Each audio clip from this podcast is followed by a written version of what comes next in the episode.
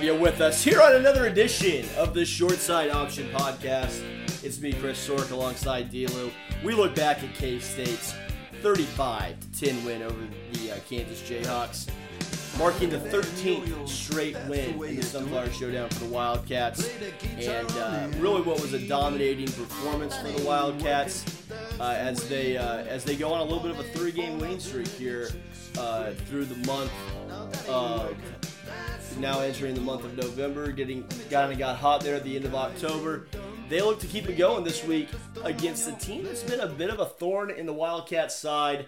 That's the West Virginia Mountaineers. They uh, they come to Manhattan for an 11 o'clock tussle on FS1. So, Dlew, I want to welcome you in here, but Oh, before it's a pleasure. but you know, before we get too far into the uh, the KU game, I have to say, thirteen straight over KU. How good does that feel? You know, it's it's great to be sipping uh, the bubbly from the Governor's Cup yet again for 13 years in a row. Uh, our streak is now a teenager, and we couldn't be prouder. Yeah, they're now this is they're they're starting to get very honorary. Yeah, Uh, but this is they're not they're not list they're not listening to us very very well. they're cutting off the sleeves to their she- t-shirts and listening to Lana Del Rey That's what and they're starting to rebel. Yeah, well, hey, we were all there once. Of course. We were all there once, but you know, it was a it was a workmanlike victory for the Wildcats. We're gonna get more into that game here, but uh, you know, this game really K State did what we what we wanted to see. You know, got off to a great start. Uh, really took any doubt of this game. You know, K State's got off to some slow starts and, have had some you know, kind of not very inspiring uh, starts to the game. But on, on Saturday against KU, uh, there was no doubt uh, who the better team was in case they took, you know, stranglehold that game early. Yeah, exactly right. I mean, it was start to finish, uh, pretty clear who the better team was. I mean, and, and really, for my view, and we'll talk about this more, but story of the day was just along the offensive line. Yeah. Um, K State was really doing whatever they wanted on the ground um, and ran all over the Jayhawks. And that was, I mean, you could tell after K State's first drive that KU wasn't in the business of stopping K State's run on Saturday. And that was, at that point, it's like, oh, uh, you can put your concerns to rest Yeah. because K State's going to cruise in this one pretty easily. Yep, absolutely. And and we're going to get into breaking down that KU game here in, in some good detail. But before we get onto that, I, I want to talk about our, our friends over there at uh, Manhattan Brewing Company. Uh, Manhattan Brewing Company is the title sponsor of the Short Side Option podcast. Uh, it's been a great partnership here with them. Uh, and once we got uh, you know started with them, kind of throughout the first couple games of the season, and uh, want to tell you a little bit about them. Uh, Manhattan Brewing Company is located in the located in the heart of downtown Manhattan at 406 Poyntz Avenue, and uh, their motto over at Manhattan Brewing Company is simple: We brew beer for the people of Manhattan because that's who we are, and that's what we care about. That's it. That's all you have to say. Simple in its, uh, or poetic in its simplicity. Absolutely. And, you know, they have a tremendous selection of beers on tap, uh, rolling out all sorts of uh, seasonal beers here as we, we get into uh, the fall and uh, winter months here coming around the corner. Uh, so there's going to be something for anybody uh, at Manhattan Brewing Company. Manhattan Brewing Company provides high quality ca- craft beer in a family friendly atmosphere. You're able to enjoy views of downtown Manhattan as you sip on some of their classics like the Townie, a wheat brew with citra hops, or the Conservation Kolsch, a light in color and body beer with a slightly fruity aroma and taste.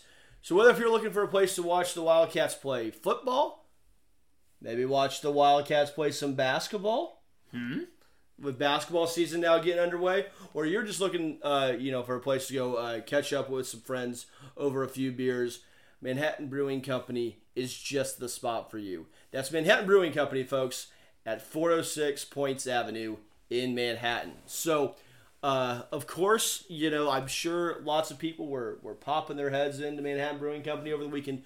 Beautiful weekend to be outside, Oh, by yeah. the way. The, the patio uh, we, we at Manhattan Brewing Company, I'm sure was getting a lot of um, lot of use. Beautiful weekend uh, to be to be in Manhattan and uh, and being outside and being around, uh, of course, check them out uh, when you're in town this weekend for the game. So, wanted to uh, to touch on that, but let's go ahead and dive in here to the football game. You know, K State first drive of the game, uh, they go down, and uh, after forcing a KU punt on their on KU's first drive after they got the ball, K State goes right down, scores eight plays, 72 yards, took about 445 off the clock.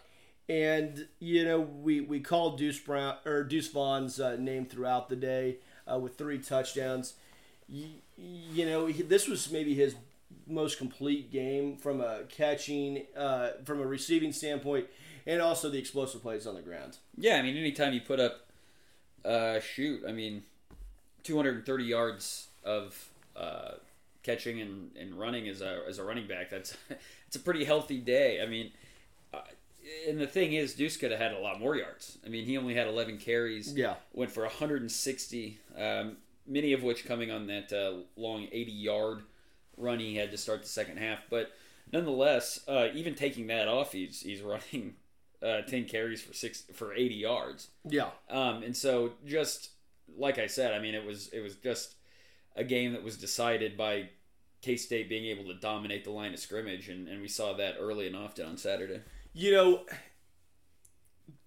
KU uh, on that fir- on their first drive they they punt on their second drive they get going a little bit they get a field goal and uh, you know cut the lead to seven three. Now I thought there were two huge plays to the game, and I'm going to talk about the uh, deep ball to, to Malik Knowles from Skylar Thompson.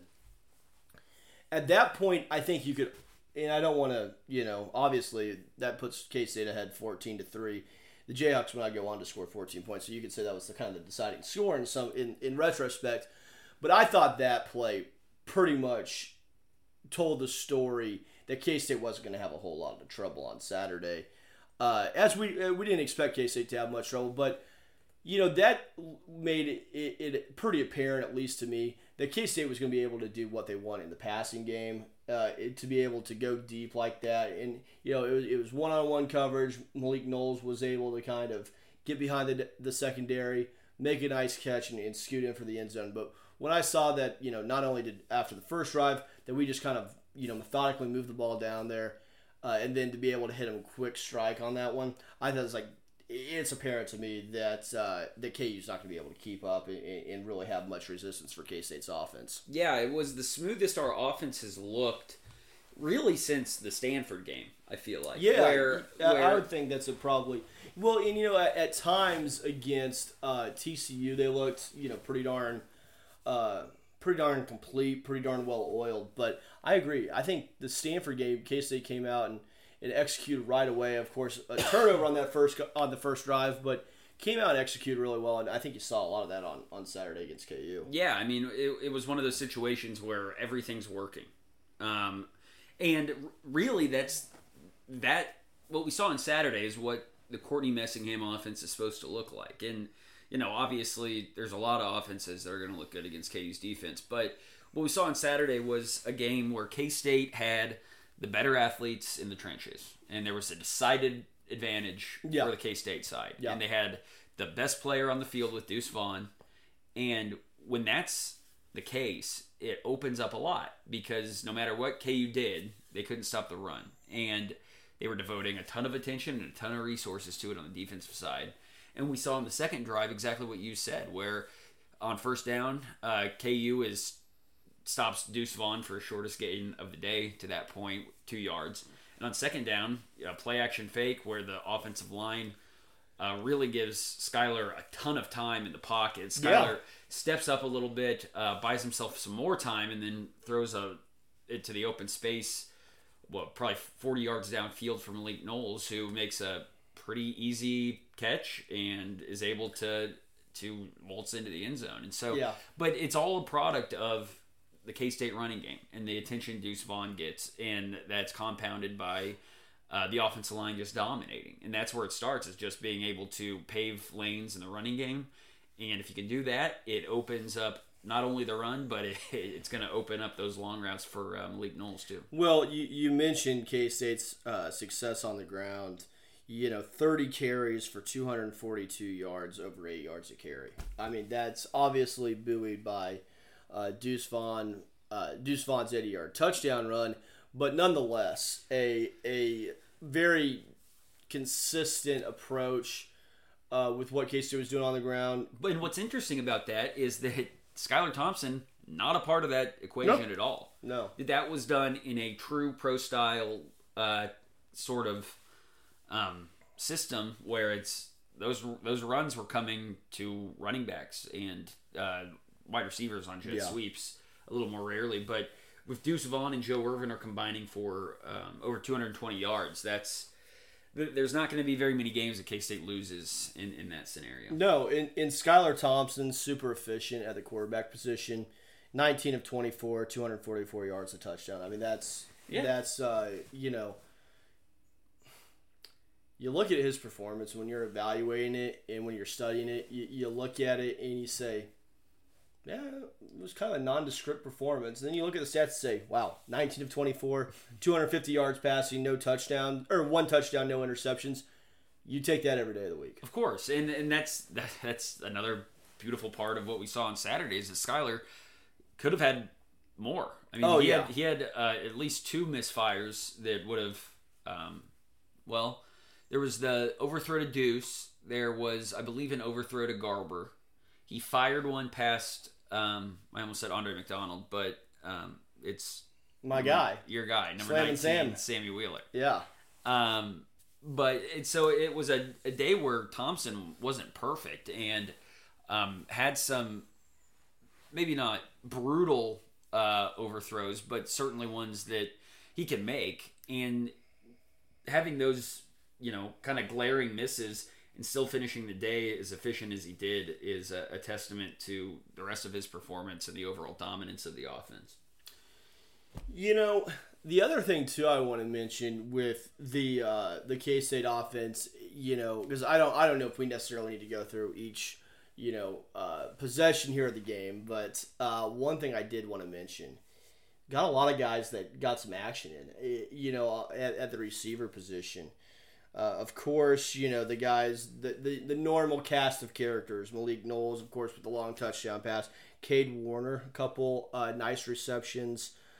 Uh, but you're also seeing folks like uh, R.J. Garcia get his first action a- as a Wildcat, and he, he had a had his first catch uh, in purple um, on Saturday. You know, it, it's good to be able to get uh, some experience, and of course, with the the red shirt rule that, that has taken place here, uh, the change in that rule that has taken place here, where you know you're able to get four games in. Uh, you know, this is allows folks to well, one allows fans to get a chance to see some of these guys. One, it also two that's number one. Two is that it gives these guys some incentive to keep practicing and, and Yeah. keep going through because it gets to be a long season. I mean, these guys have been going at it since you know early part of August uh, it, with fall camp, and of course even on before that. It's a grind. Uh, but to be able to get some game action, and I don't know what the number of plays that RJ Garcia got, but he was, you know, in and around uh, the action a little bit. Like, you know, I, I saw him over there on the sideline, you know, with, with sitting behind the K State bench. You know, he's kind of right there in that next group of, of people to, you know, whether uh, for substitutions. So he was involved in the game, even if he wa- wasn't playing, Yeah. you know, 30, 40 snaps necessarily. He's, you know, out there and he's, he's you know, being ready. Uh, so fun to uh, fun to see a, a bunch of different guys. Not RJ Garcia is one guy that had kind of stuck out to me just because of the. Uh, he's got a little bit of buzz around him uh, as a wide receiver. Yeah, uh, no, I think I think he and Garber at this point seem like they're the future at the position for K State. Yeah. Um, you know, we'll see if uh, Jalen Travis gets in the mix at some point once he gets healthy or, or whatever is kind of hamstringing him up. But uh, as of now, it, it seems like Garber and uh, RJ Garcia are uh, what K State's going to be looking forward to uh, seeing at the wide receiver position over the next three or four years. Let's talk K State's defense. Daniel Green led the Wildcats tackles with eight, five of which were solo, two and a half tackles for loss. Thought he played really well. You know, you, you- what you see from Daniel Green is y- you know, in terms of, of, of what he brings to the table in terms of athleticism at, at the linebacker position, probably the most athletic linebacker we've had maybe since Arthur Brown. Fair to Yeah, say? no, I, I totally agree. He's a guy who covers a lot of space, and uh, Yeah, um, he's he's not as quick as Arthur Brown, probably sideline to sideline, but he's at least you know probably the most comparable to Arthur Brown. I don't know if it's a great comparison in terms of the players they they are, but he does have some of that speed that uh, that Arthur Brown did possess uh, for K State. yeah, he's kind of that new age linebacker. That's it's not the prototypical run plugger, but is a guy who can cover a lot of space. Uh, he's pretty lengthy, not necessarily the greatest tackler of all time, but he'll get there, and Yeah. it- decent chance he makes a tackle. But I there's there's something about Daniel Green coming on a blitz that uh, is pretty fun to watch because he really explodes into the backfield. Well, and that's the other thing too is I do think that I've noticed improvement from him in terms of not only just tackling. I, I've noticed he's gotten a little bit better there. The thing I'm more impressed with him is I think he's really playing. He's playing fast, and what I mean by that is he's taking smart angles, and it's because he's in the right position. He Yeah. knows what he's looking for. He's reading his keys, and he's you know a good enough athlete to finish the play. And uh, you know I think he's playing at an all conference caliber level. Will he you know be a, a first team or second team All Big Twelve? I don't know.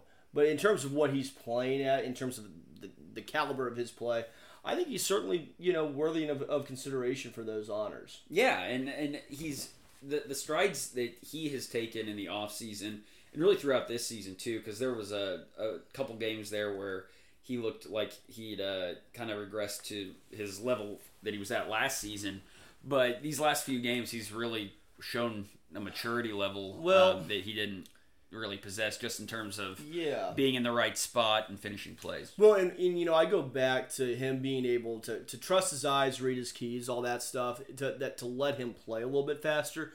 I was really worried that after his uh, initial two targeting calls, that it might take him out of you know Yeah. that that that mindset. And you know, I think he's been playing some of his best football this season. So happy to see that. Another guy that you know, when you talk about K State's defense, uh, yeah, you have to. Uh, uh, mentioned King Felix, uh, Felix Anaduke Uzame, adding another sack to uh, the tally for, for King Felix. That is sack number eight on the season. according to some outlets According to the official numbers, real ones know that's number 10. So uh, for for Felix, gosh, I mean, in your in your wildest dreams, you probably didn't say this is got a guy that's going to have double digit sacks in the season. Uh, now you just wonder through these final three games how high can he run that number up? Yeah, I mean, it- he takes over another game like he did against TCU, uh, and he's got some opportunities here. I think uh, that number could get uh, well into the double digits. he, he- you know, I think with what KU was trying to do a lot uh, in, in their offensive game plan, it was it was a lot of getting the ball out pretty quick and and not really giving uh you know. Uh, you know, a traditional five seven step drop for it. They were trying to get the ball out quick and, and get the ball out of, well, the three quarterbacks that played. Uh, they're getting the ball. out of Whoever their hands. happened to be a, Yeah. uh, playing quarterback at a particular time. Yeah, getting the ball out of their hands and, and playing that quick game a little bit, and uh, you know that that's also a product of maybe what KU wants to do offensively. But I think that there's also saying, hey, 91, we can't block him. Uh, let's let's get that ball out uh, before he has a chance to uh, to hit our quarterback. And you know, K State had, had success getting to the quarterback, and in terms of you know only one sack on the day, but uh, they were in the back the the Jayhawk backfield uh, early and often on Saturday. Yeah, and, and you're right. That is what KU wants to do because, well, for a couple of reasons. Number one, I think offensive Jason. line just Well, yeah, Jason Bean's a little bit better out of the pocket anyway.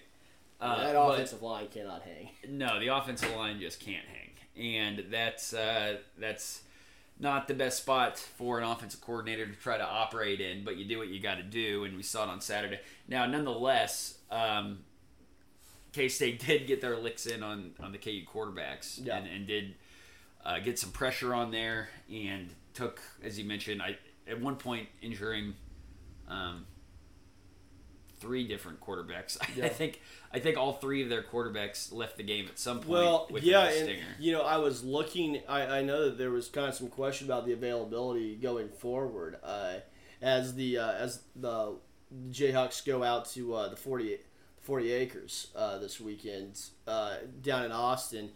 I, I, I don't know. It's gonna be. It's a little bit of a mash unit right now in the uh, in the KU quarterback room. Yeah, um, it's not what you want, but uh, with an offensive line like that, uh, there's there's just not a whole lot you can do um, to avoid it because they they try to ride guys like Devin Neal, uh, and they did on Saturday too. Uh, Neal got 19 Yeah, carries. you know, he was a guy that, of course, K State was after, and you know, multi-sport guy.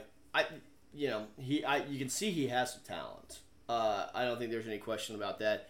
I just don't know how much room he's going to have to run uh, here for the next, next several years. Yeah, and they're gonna they're gonna use him as the workhorse and kind of the the bell cow of the offense over in Lawrence, but without an offensive line or a, a functional quarterback, uh, it's pretty one dimensional and uh, going to be pretty uh, pretty tough sledding for uh, the young man from Lawrence, Kansas. You know, let's talk. Let's kind of wrap up here on the defense.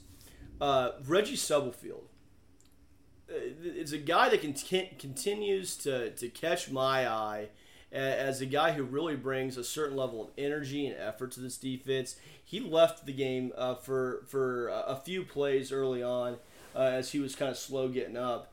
Uh, but you know, with, with what he provides to, to the to the defense, you know, at his size, I mean, not real big, uh, opposing guy, but he plays much bigger than that. Continue to be impressed with him.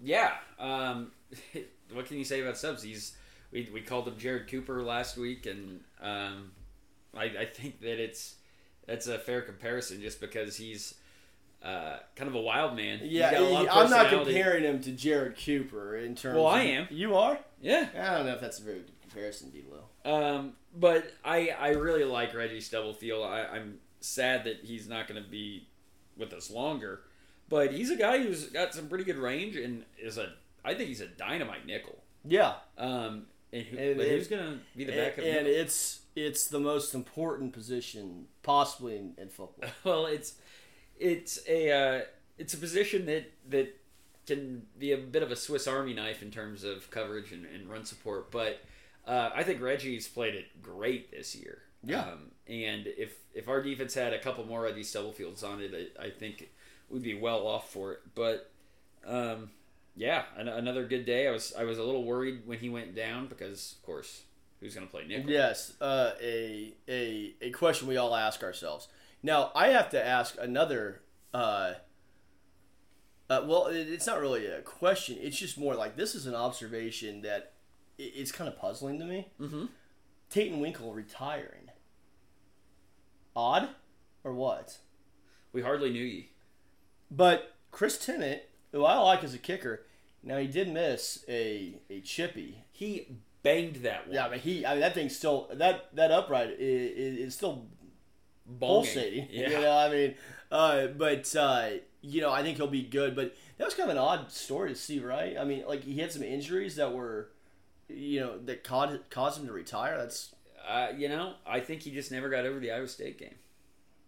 He had the did have a big miss. Yeah, big miss in that one. I think he shanked an extra point too, and He did. and you know, but nonetheless, that's a guy that I think we'll all look back fondly on his time here in about six or seven years as a Yeah. Wildcat legend, No question. and uh, he'll be immortalized that way. But um, yeah, kind of an odd situation. kind of an odd situation, Yeah, right? you, I mean, you but don't usually see uh, guys who are getting that much playing.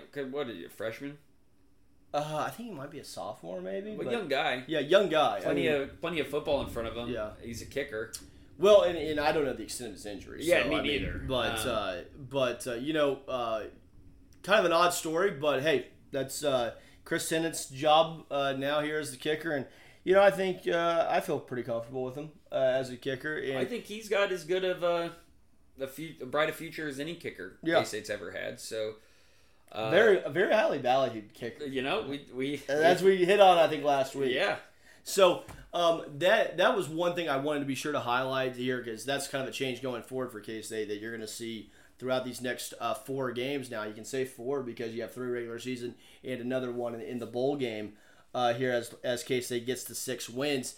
D'Lo, I, I'm I think this kind of covers it for the K State side of things. Unless there's anything else you wanted to add, I wanted to get your perspective too. I mean, this is your first chance to see KU up close and personal. You know, there's been so much talk about you know the uh, really centering around the the Oklahoma game for KU as to where oh wow this team is certainly improving. You know, maybe if you squint hard enough, maybe you can see some of that. But there there was really not a situation uh, that I saw at least during the game on Saturday where you know I mean K State could do whatever they wanted offensively, and they they weren't really going to be able to slow uh, slow the Wildcats down there. Um, where, where do you kind of assess where KU's at it in terms of their program, in terms of the rebuild? I, I think it's, uh, you know, obviously in the beginning stages, of course, uh, but I think Lance Leipold's got, got a long way to go.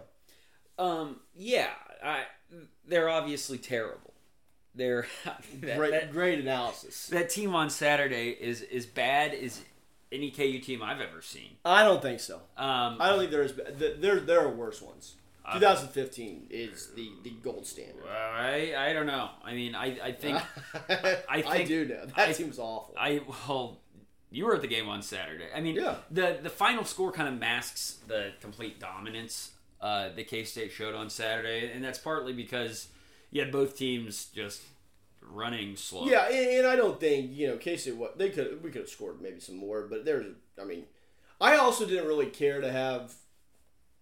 eh, We got we got Will Howard some playing time. I would have liked to have him have another series out there, Sure. but that's nitpicky. But- I, I just didn't want to have, especially with kind of, the, and we'll get to that maybe. But go ahead. But but my point is is that I mean KU's first drive was what like seven eight seven plays Yeah. fourth down conversion Yeah, Um, go, them going for it on fourth down that early on on their on their fourth play of the game, going for it inside their own thirty yard line or own thirty five yard line.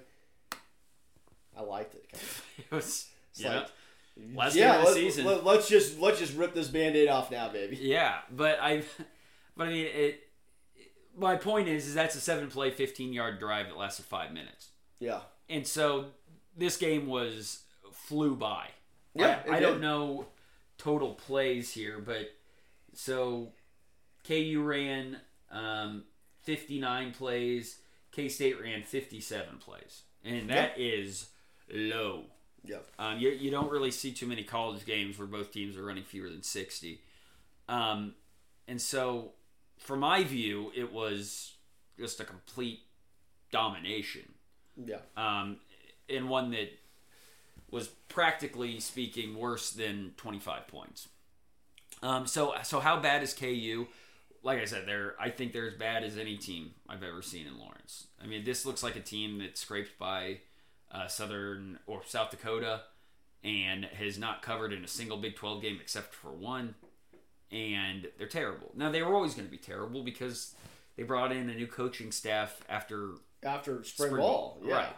And that's Yeah. that was the problem. I mean, that was something that was recognizable at the time. I mean, this the season, the 2021 season was going to was always going to be a disaster for KU. yeah, Um, and so that's what makes this job for Lance Leipold so tough, is that he was destined to win, to lose 11 or more games this year. And they scraped by South Dakota, uh, very easily could have lost that game. And then wrap it up, boys. That's, Yeah. We're done winning this year. And, and so the story for him is going to be how he can react to that much, um, that, that much chaos in his first 12 months and, and that level of uh, just getting blown out week after week except for OU yeah. uh, for the better part of the season. And so we'll uh, we'll see what kind of uh, what kind of reaction he can have and, and because maintaining a program uh, after a 1 in 11 season ain't easy and especially when that program's been such a joke for so long um, whether he really has it in him to to get this program off the mat and put something resembling a competent football team out there. uh, because we didn't see it on Saturday, No. and I'm. I think he's got a long way to go if he wants to get there by uh, the beginning of next year. You know, I, I, I don't disagree with a word of that, but I do think that uh, he does have he. I believe this is maybe the most competent coach that's been in Lawrence uh, in, in some time. Uh, we'll see what happens for him, but he's got a lot of work to do. Maybe he's the most competent, or, But or maybe not. Maybe not. Like, Yeah, Time will tell, probably. like but- there have been coaches that have won three games yeah, in Lawrence Jazz won before. won three, I think. Uh, yeah, yeah. Les did, and I believe, uh, Les, yeah, he did win three. yeah, and I I believe David Beaty had a season where he won three, and so, um, we'll see. He's he's he's got a couple more games to uh, to try to get that elusive second win. Um, It's not going to get a whole lot easier for him here. No, you know that uh, although he has um, TCU in West Virginia, I, it's going to be hard to win down in Austin uh, because I think Bijan Robinson's going to run for shoot possibly 300 yards on As Saturday. many as he wants. To. Yeah, and so, um, but the TCU game they'll be probably less than 20 point underdogs in that one, maybe more. Um, certainly less than 30. In West Virginia, I think they'll certainly be less than 30 there too. And so there's some games that they'll have maybe a 2% chance Yeah. of winning here. So Yeah. Well, you know, one other thing I want to mention on, on KU, and we'll, we'll wrap it up here for the KU review. I'm just going to tee you up. Gavin Potter, thoughts? I mean, the worst player. he is. He's not any good, is like the thing, too, but he gets a lot of playing time. He well, yeah. I mean, not and a that's lot the that. Uh, that's the problem of being a semi ballyhooed recruit and going to Kansas because you are going to play as a freshman and recruits like that sometimes they like to say oh great early playing time when really it's kind of what we saw with Will Howard I don't know if last year helped Will Howard at all I don't know Maybe if not. it helped his Yeah. development when really somebody that young in that important of a position and linebacker is a pretty important position you're thrust into action that quick and you're having to go through the weekly grind of not only the physical getting banged up and you're not only losing the time where you can really be kind of studying and learning and being mentored Well, and just getting and just getting adjusted to life in college more than anything. yeah, that I mean, too yeah, but you're also in in um in Gavin Potter's case you're also getting embarrassed oh, on a weekly basis. Yeah, and so it, it you're sure you're getting playing time. You're seeing the bullets fly, and you're you're understanding the speed of a Yeah, Big Twelve game. But maybe it's better for your overall development to be sitting back and kind of Yeah. observing and lifting and not having to spend the week in the ice bath. Um, yeah. Only to go Only to go get another sixty snaps and do it again next dinged week. up again next week Yeah. and get humiliated again next week. And so, no, Gavin Potter is is terrible. He's possibly the worst starter on any Big Twelve offense or defense. Um, but an abysmal game on Saturday and a, an embarrassing flop. Uh, Yeah. You know, I the, the late hit. It's whatever. I mean, Yeah. it, bang bang. But the flop afterwards is the uh, was the really egregious. Yeah, that was well, and then he was kind of you know on on uh, Ben Sinnott's uh, run in uh, from the one yard line. You know, he you know trying to go after the ball and, and all that. So I I don't didn't think that was like a you know egregious necessarily, but that kind of got the ball rolling. I guess for the rest of the afternoon in terms of. Uh, kind of his involvement in, in the action, but Well, he was on the wrong side of a couple uh, pretty devastating blocks. Uh, I know Revis uh, pushed him over and laid on him and introduced himself. And greeted him. yeah, and then I, I believe it was your boy Sammy Wheeler on another one. Uh, I think that was on the Malik Knowles jet sweep Oh yeah, where he caught him out in space and just took his legs out. But um, I, I think it's another week in the ice bath, uh, healing up after uh, really just getting tossed around in another blowout for Gavin Potter, which he's become uh, kind of accustomed to uh, throughout his career in Lawrence. Yeah. Well, Dlew, anything else you want to mention here on, on uh, the KU game here as we wrap it up? No, Memorial, Memorial Stadium's still a dump. Um, it's the first time you and I had been. Well, it's the first time I'd been back there in uh, the better part of a decade. But Um. he, uh, it's I'm trying to remember the last time I was there. Yeah, probably 2011. I think actually it was. I went. Well, yeah, no. Wait a minute. 2010 we played in Lawrence. and And 2011. Yeah, that's right because the the additions to Yes. the conference. So that's why I was having some mental gymnastics there. Yeah, I was there for 2011. yeah. Also an 11 o'clock game. Hey, by the way. Uh, actually, never mind. I'm going to couch this for the West Virginia. Go ahead. Continue. No, that's it. It's that's my parting shot there for the KU game. Well, a dominating win for the the Wildcats. They run up over 500 yards, uh, outgained KU, uh, 504 to 274. Uh, I believe was the official number after a stat correction there. I think they we got credit for an extra four yards. I don't know quite how that happens. Hey, give me all four of those. They're all five of those, or three of those, or whatever it was. But K State runs it up, runs it up for 500 yards. Uh, they handled the Jayhawks 35 to 10, winning their 13th straight Governor's Cup. And uh, you know what Stan Weber always says? He says winning in Lawrence is extra sweet. One because you beat your you know you beat your rival on their home turf. But you know that you, you, you got one kind of in the bag next year because you're playing them at home. Yeah. and, and uh, you have that kind of in your back pocket. So Well, and finally, Icon.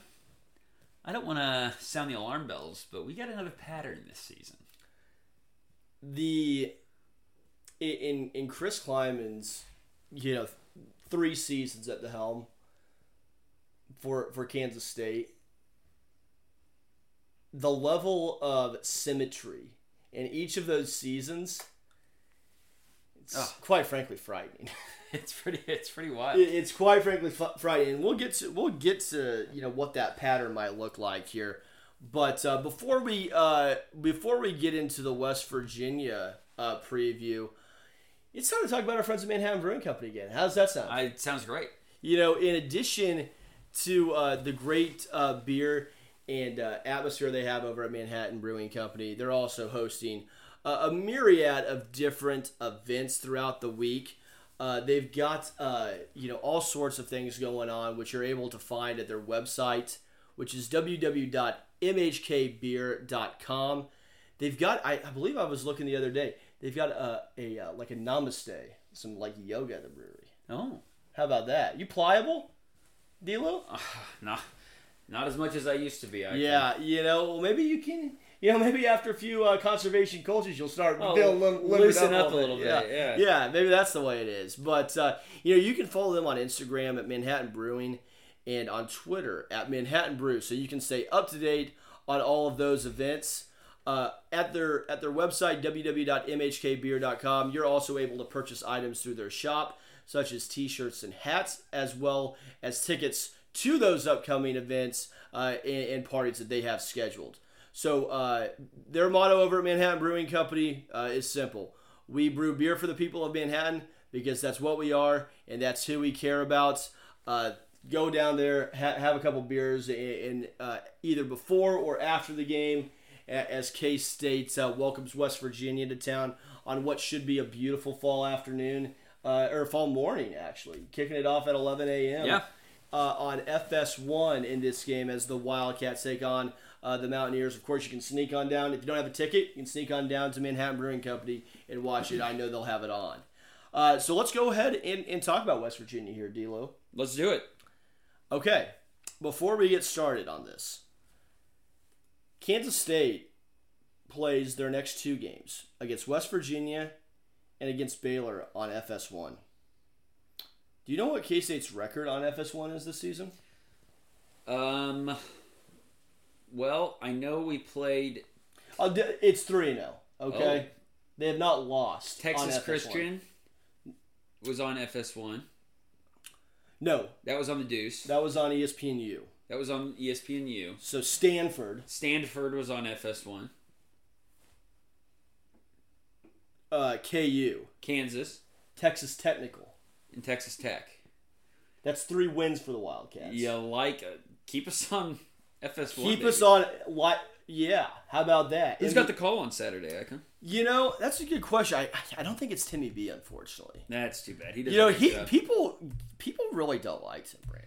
I know. It, and it, it, it it's upsetting to me. I- I I'm a big time Timmy B fan. we should have Tim Brando uh, as a guest sometime. We should. He'd be happy to uh, to pop on with us. I mean, he's a he's a guy who you know he's an institution uh, when it comes to uh, the the college football landscape. well, he's. I feel like he's kind of the taking the torch from Dave Lapham. Is kind of that Fox Big Twelve guy. Um, yeah, between uh, Knox and, and Lapham and that whole crew back on Joel the- Meyers. Yeah, Joel Meyers Joel back with FSN. Um, so I, I feel like he's kind of the modern day uh, version of those guys, and uh, it'd be I'd love to have him on. Yeah, Tim Brando does a hell of a job. Yeah, and we're we're big fans of Timmy B. Um, and as soon as these game notes here, as I'm kind of trying to stall a little bit. By the way, wh- while we're recording, folks, I just want to give you a, a little bit of an insight here uh, into the Short Side Options Studio this week. We, we're grinding. We've got our computers out. We've got K State basketball here. It's K. As Selton Miguel hits a you know top of the key three pointer to extend K State's lead to eight. but of course Over- you all you all already know that because Yes. you're in the future. But uh, you know, a, a pesky Rattler squad today. Uh, the Wildcats. What's a tournament team we're facing? Yeah, they'll be wearing they'll be wearing their their darker colored jersey. Probably darker colors in the tournament. but the, uh, that's that's but for the conference tournament, maybe white. Now, as as my as my internet gets going here, we've got Eric Collins on the play by play and uh, Robert Smith um, as the um, as the analyst. Robert Smith, of course, of Ohio State greats. yeah, kind of the B team, Vikings. kind of the B team for FS1. Yeah, but It's hey, okay. That's all right. Hey, you keep the cats on FS1, we keep winning, That's right. and we're happy to. As long as the cats are winning, I put us on whatever channel you FS1's, want. FS1's buying stock in K State, and K State's paying. That, and that's a and that's a network you want to attach yourself to. yeah, The fine folks over there at FS1. So, uh, anyway, K State, as we've mentioned here, there seems to be a pattern developing. Win three, lose three. Win three. What No, happens when please, he's back? Please, Come on, please let's, not. Let's please get not. one or two of or three of these. Come on, man. Like Yeah. I don't want to. I don't want to lose these three. That would kind of put a. We're all feeling kind of optimistic, a little bit sunny about these cats right now, six and three.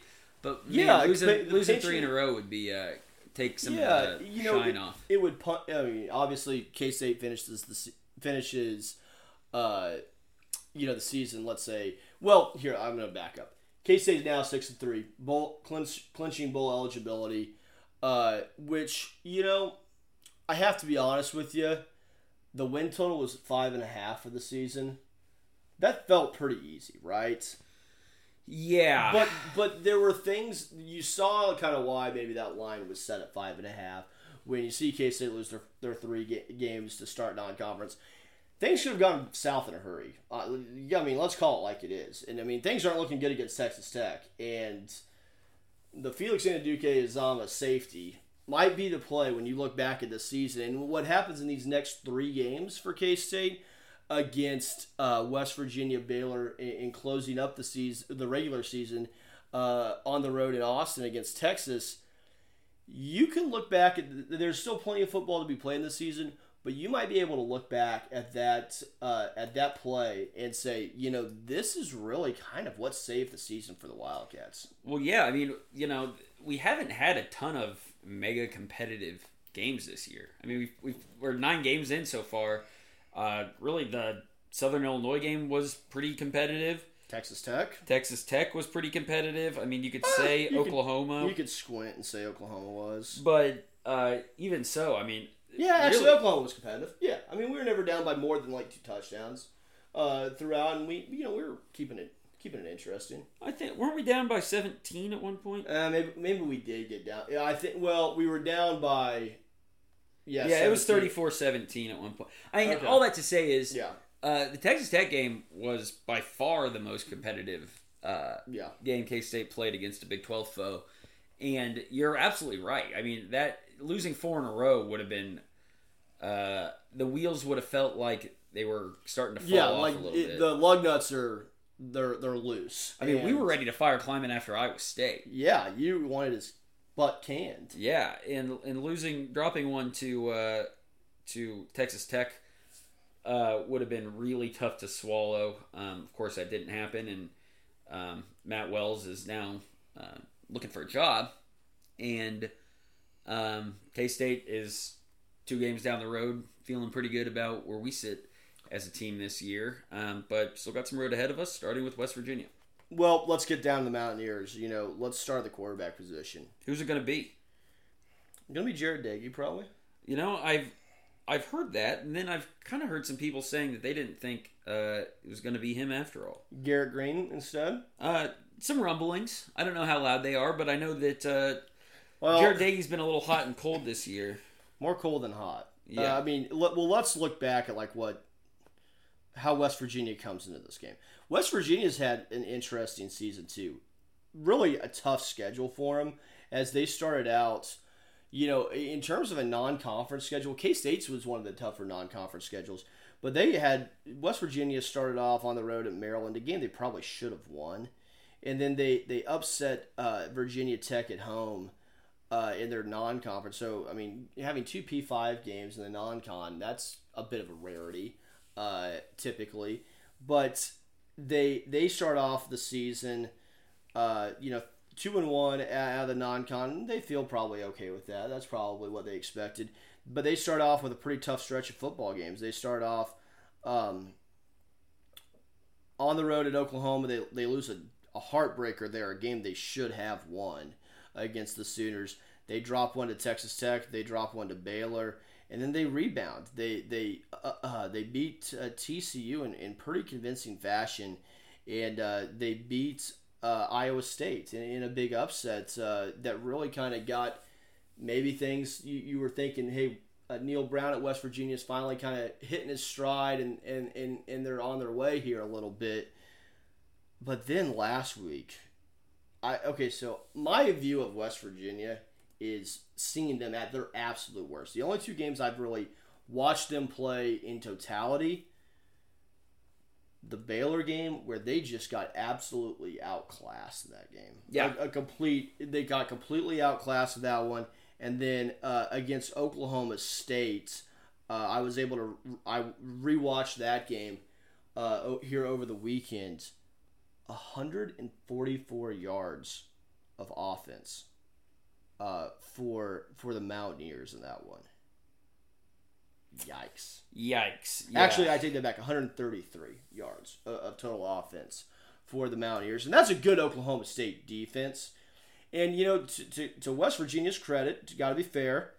I mean, they held Oklahoma State to under 300 yards, but I mean, anemic doesn't quite describe the the West Virginia offense uh, that day. And you know, K State's defense has started to play a little bit better. Granted, maybe the schedule softening up. Has Well, a that's big what part we and, and not to toot our own horn, but you got to be fair. We said that you know it, it's hard to after that three game stretch, everyone was really down on the defense. That oh, this defense is terrible. Um, you know, Klanderman, this this new fangled defensive scheme Three three five. isn't We're not, working. it's not working. we don't have the horses. We really miss Khalid Duke. Blah blah blah. But um, you know, it we were. I think we were pretty sober there, and we said, listen, we faced some pretty good offenses, and we have to remember that our sample isn't exactly against your average Big Twelve offense. It's against a Mike Gundy uh, offense, which are typically pretty strong. It's against Lincoln Riley, and it's against uh, an Iowa State offense that can. That's probably the most experienced offense in in, in the Big Twelve. And they have a lot of good tools there. yeah, Um, no question. And so since then, we faced a bad Texas Tech offense, a pretty darn bad TCU offense, although they got some tools too, but we were able to Well, thankfully, we they might have been playing the wrong quarterback against well, us. they played that. Uh, what's yeah, they name? did, they did. Yeah, but, but, you know, not a hold the full, not a full week. But uh, nonetheless, we've faced some uh, offenses that aren't quite at the top of the conference, and all of a sudden, boy, our defense is figuring it out. Klanderman must have got those guys Sometimes you, we just overthink it, right? Yeah, I mean, it- it's like, oh wait, we're playing against the best offenses in the league. Well, maybe our defense isn't maybe super good. Our But- secondary is terrible against Oklahoma's offense, and we can't contain anything. Well, yeah, Oklahoma's offense is pretty good. Yeah, it sure is. Um, and it so, sure is.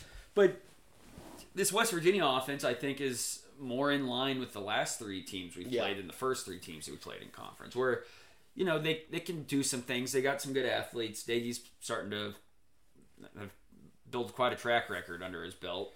Um, Yeah. but it's not an offense that I think strikes fear into, or at least should strike fear into this K State defense in terms of having the sort of athletes and schemes that they faced in the first three. You know, I'll be interested to see what West Virginia does at the quarterback position, whether if it is Doege or if it's Garrett Greene. Garrett Greene, of course, a much more dynamic runner.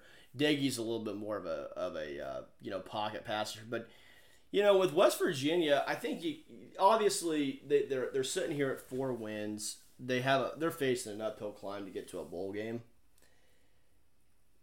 I'd say it's odds are they are probably not going to go to the game, but they still do have KU on the schedule, so you can kind of count that one as one in the bag. No guarantees, of course, but they need to find a way to win one other game, right, to get to uh, to get to a bowl game. And their schedule isn't exactly, you know, they've got a lot of work to do. I guess I should say they they, they get Texas at, at home, which, which can be a, be a win for them. But if I'm West Virginia, I think I might try to look for um, for a quarterback switch here, and uh, and, maybe get get Doege out of out of the uh, out of the starting quarterback position, and uh, move in Greene there because I think he brings a little bit more dynamic, you know, element to that. When I and like I said, I I have seen West Virginia, unfortunately for for my. I guess I've uh, seen West Virginia, unfortunately. well, what I was going to say is, unfortunately, well, unfortunately for me, it was the two worst games that they played all season. Yeah. So maybe I'm the jinx. Uh, that that. Well, uh, tune in on Saturday, I, I will be tuned in, of course.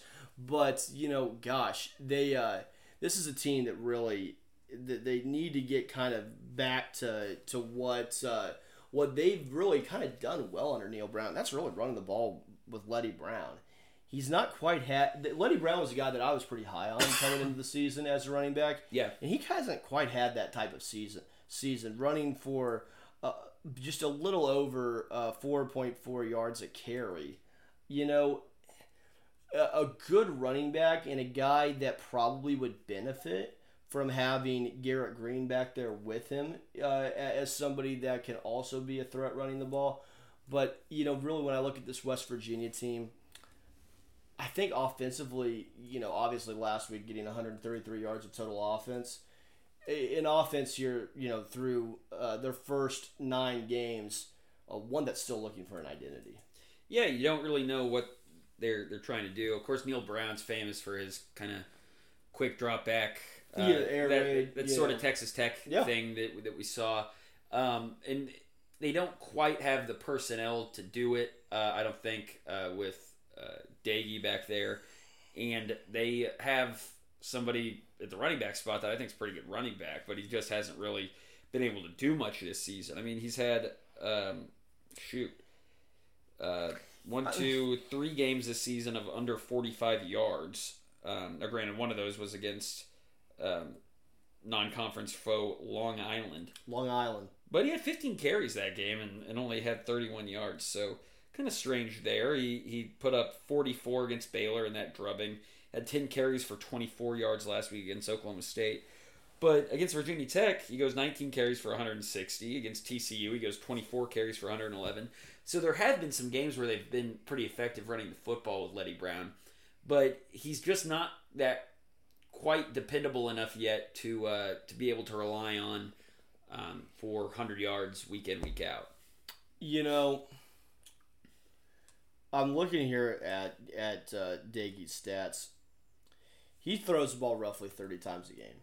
He's, he's thrown the ball 277 times this season.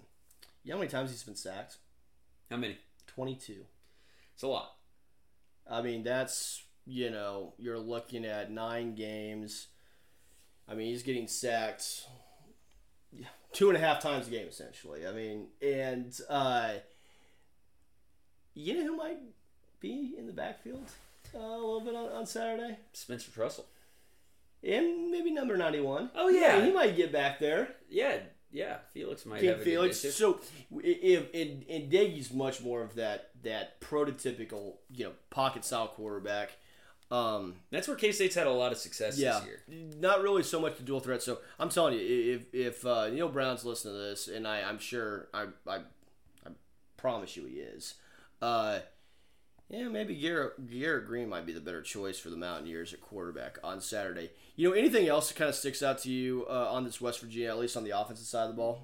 No, uh, well, yeah, I want to. I think it's worth kind of emphasizing the point you just made a little bit because think of the pocket passers, K State, the, the guys who aren't super mobile. Yeah. You had the guy from Stanford.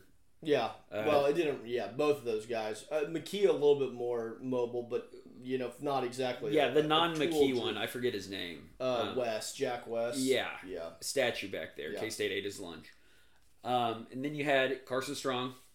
I think K State's defense played pretty well Yeah, against. and, and now that's a that's a cut above in terms of kind of some of the other quarterbacks Sure. played. But yeah, I thought K State acquitted themselves well. I mean, he's going to make some throws. I mean, that's just the way it is. Uh, Spencer Sanders, rough day in Spencer Sanders.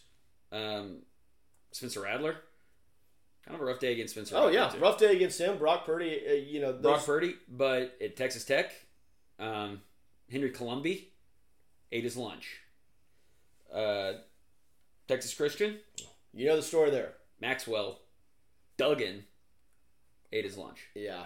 And then on Saturday it was Comedy Bears. But all that to say is K State's defense has typically, you know, this season fared a lot better against statues back there in the pocket. And uh, if if Jarret Doege's who they're rolling with, um, then that that seems to me to be pretty good news for K State's defense. And if they're going to go with the young gun, then all of a sudden this guy's playing a uh, making his first career start on the road uh, in an 11 a.m. contest against a defense that's been playing pretty well lately. So um, that's certainly not. Uh, I I don't think either option is one you love to see if you're a Western Virginia Mountaineers fan. No, I don't think it is. I don't think it is. And you know, the problem too with West Virginia under Neal Brown, it, well, I shouldn't say the pro. Well, it is a problem for us. Is they've had our number, uh, and this is a chance for K State, where you know K State's a, a seven point, they're six and a half, seven point favorite in this ball game, and you know this is an opportunity I think for K State to really well, one, get on the right side of things against West Virginia, team that they probably feel like they should have beat back in uh, 2019 for sure. And, you know, we probably had a chance to beat last year, but maybe that was a little bit more smoke and mirrors. But I, I look at what K State uh, brings to the table, and I have to really think that uh, they're the better team in this one. Yeah, I do too. I mean, I, I think that this is one that uh, it's certainly, I, I don't expect it to be a cakewalk for K State because West Virginia has shown, especially against that Iowa State team, that they can rise up and, and play good physical football for, for four quarters. Now, on the other hand, I agree with you. I, I do think K State's the better team and, and really should uh, come out on top on Saturday. So let, let we've talked a little bit about West Virginia offensively. Let's talk about them defensively here. Um, in terms of where they kind of find themselves here in the Big Twelve, very similar profile defensively to K State. Both, you know, pretty solid in terms of in terms of uh, you know what they allow on the ground. K State uh, allowing 117 yards a game on the ground. Uh, West Virginia at 122. You know, through the air. Uh, K State allowing 223 yards a game, which is third best in the conference. West Virginia 233. So two actually kind of similar defenses. And uh, you know, too with with West Virginia back in the in the old days uh, with Rich Rodriguez, they were running that 3-3-5, uh, which, which you see then. Uh, not so much uh, necessarily these days, I don't believe. But uh, you know, two defenses pretty stingy uh, not maybe the best defenses in the conference, but certainly in the upper middle class, maybe uh, uh, of defenses. Uh, you know, kind of jockeying there in that kind of uh, that middle class uh, of the Big Twelve. I think that this game is simple in what it comes down to. One, two things. K State's got the edge at the quarterback position. I don't think there's any question about that. and and that's probably the biggest variance from last year. Oh uh, yeah, I think where Hundred where. West Virginia, of course, wins by 27, really dominates the day. Will Oh, yeah. Howard with three interceptions, and, and the K State offense just couldn't really get moving and put the defense in some No tough question. spots. but K State's got the better quarterback, and I think defense. And I think really the story of the game uh, for West Virginia is I'm sure they're going to do what what about every every other defense tries to do against K State, and that's target Deuce Vaughn and, and keep him uh, under wraps. Now, I think K State's in a much better situation to take advantage of that with having, you know, a play, uh, a, you know, sixth year senior at the quarterback position that is really playing some of his best football of his career in terms of Yeah. just playing clean, Steady Eddie And- and having an pretty efficient. yeah.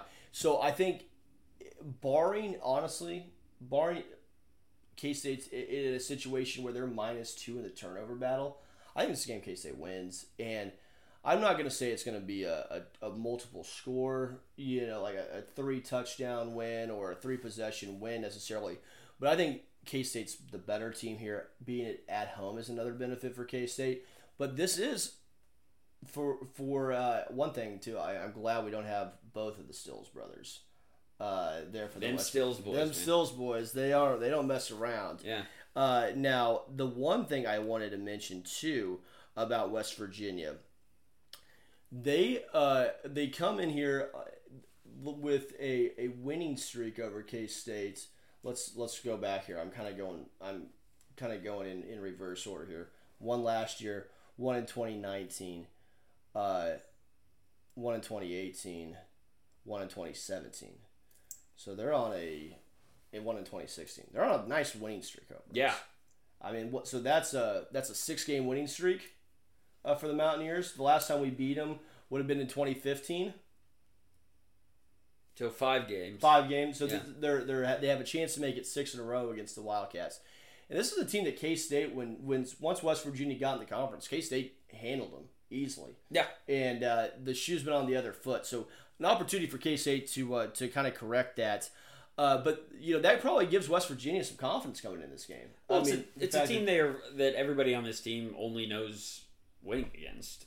Yeah. Um, now, granted, um, I I think last year's a bit of a Yeah, throw that fluke, Yeah. but uh, I think in that streak, I, I do think that this is the best team that West Virginia will have faced um, since then. I think this is certainly the most complete K State offense will have faced since then, and and that's kind of the benefit of, of what we've discussed, where it's focusing on Deuce Vaughn at your own risk because Skylar Thompson has proven at this point that that's not always the uh, the best bet because this K State passing attack is, is more than capable of, of eating up yards. Um, and if you want to just sit back and play assignment sound base football, then welcome to Deuce Vaughn. Yep. Um, and that, and that's the pick your poison nature of this Courtney Messingham offense that I've really liked. But and then on defense, yeah, no. So I, th- I think that this is the most complete team that K State or that West Virginia will have faced. Uh, At least when they come yeah. into come into Manhattan um, since style. shoot 2014, I suppose. 2013 we just laid it on them. Yeah, but yeah, and then 2014 we won a tough one in Morgantown, of course. Yeah, but I'm saying that this. I think this. Oh, yeah. Right I'm- now, I'm I'm- comfortable saying that this is the best K State team, and we'll, we'll see how it plays out the rest of the way. But Yeah. I, but I do think that at this point in the season, this I think is our best team since 2014. I agree. I agree 100%. I mean, yeah, 2016 might have an argument. Fair enough. Fair enough, but uh, that at, when West Virginia played that K State team in 2016, they that, that 2016 team wasn't quite there yet offensively. They kind of found it a little bit later in the season. Yeah. but but and that was really more with the emergence of Alex Barnes in that season. Uh, but anyway, let's get to a pick D. D. Lou, what do we think? This D. D. You're D. D. You're, you're not D. D. I'm I'm D. Yeah. You're D. Louie. D. L. Louis. D. L. Louie. So what, what's it gonna be today, Big Cat? What do we think, huh? I smell. You know, I think the, the odds makers. We, we thought the odds makers were uh, shortchanging us Hey, last by week. the way, by the way, dude, like my picks lately of K State games have like been on the money. Yeah. What did you pick last week? 41-10. So I nailed KU's score, Yeah.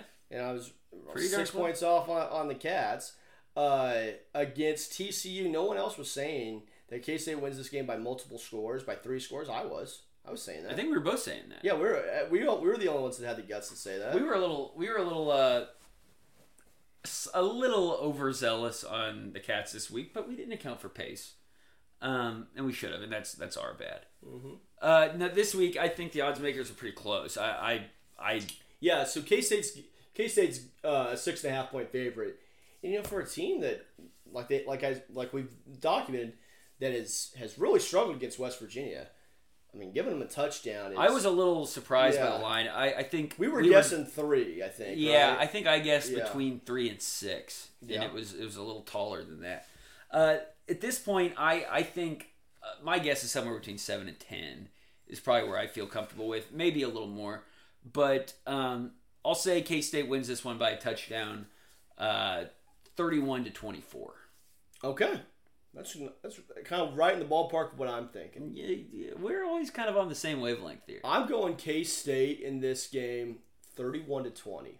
Okay, I think enough plays in the passing game um, w- with uh, Skylar Thompson, and really, like like we, we mentioned, his decision making has been really really strong this season. You expect that from a six-year quarterback.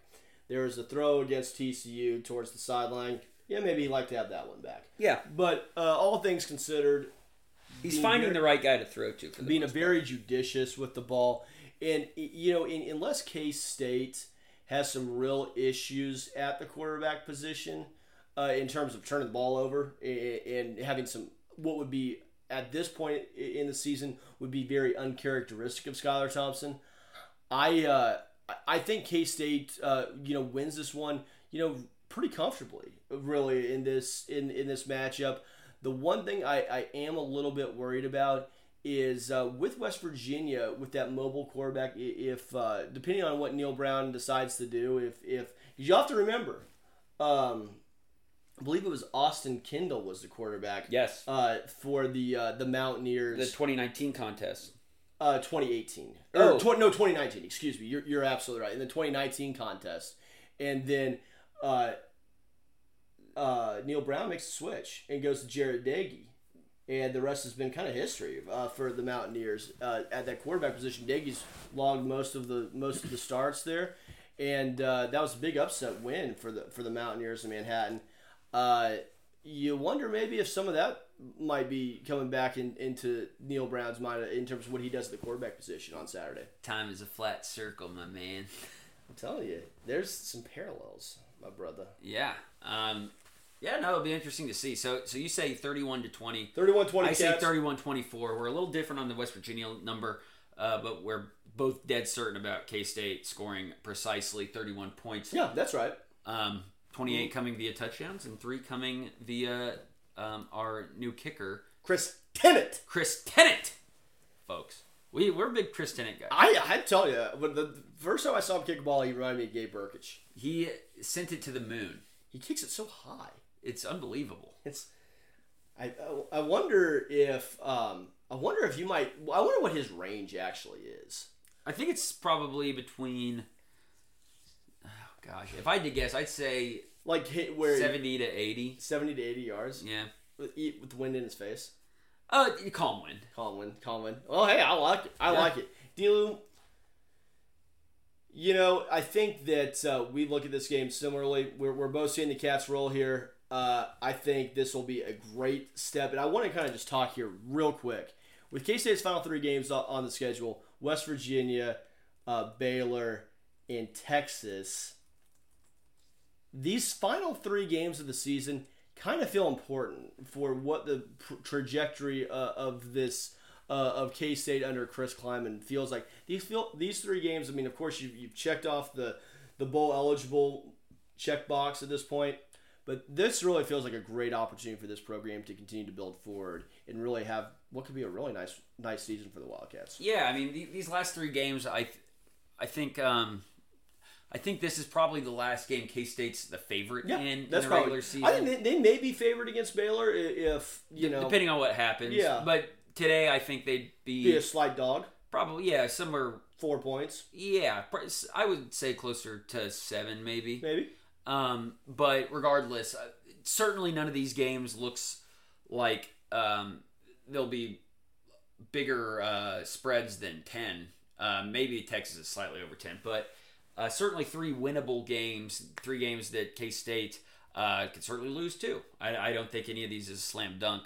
And so this will kind of, if, if K State um, can win these three games, just sweep them out, uh, it feels like that would be an enormous step for this program to take. Yeah. It- Well, and it's kind of fun, really, with this season. I mean, we've already clinched bowl eligibility. Now we're just kind of playing for jockeying for bowl position and trying to improve, you know, uh, kind of our our um, our rank in the pecking order, so to speak, for for maybe getting to go to a, a higher tier bowl game, whether if it's down in Orlando. I believe that's the Cheez It Bowl now. okay. They keep changing these things. It's It makes it really hard to tell what's what. yeah, it does. It's so confusing.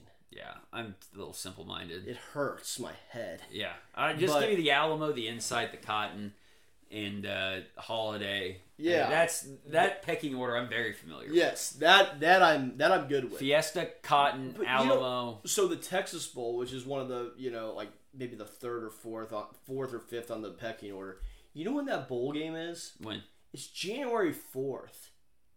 is it At- competing with the national championship? No, well, it's the last game before the national title. I think Jeez. it's the second to last game of the season. By the time by that time everybody's got bowl fatigue already. Well, and it's just like it's on like a rain, like it's like a Wednesday or Tuesday night. It's just an odd That's ridiculous. I, I it's way too late to be like the the final three games of the college football season should be the two semifinal games and then the national title game. Like Yeah. that that should be it. yeah, I agree. That, that- like that's that's it. We don't need any sprinkling in. I mean, come on, let's be let's let's use our Be needles here.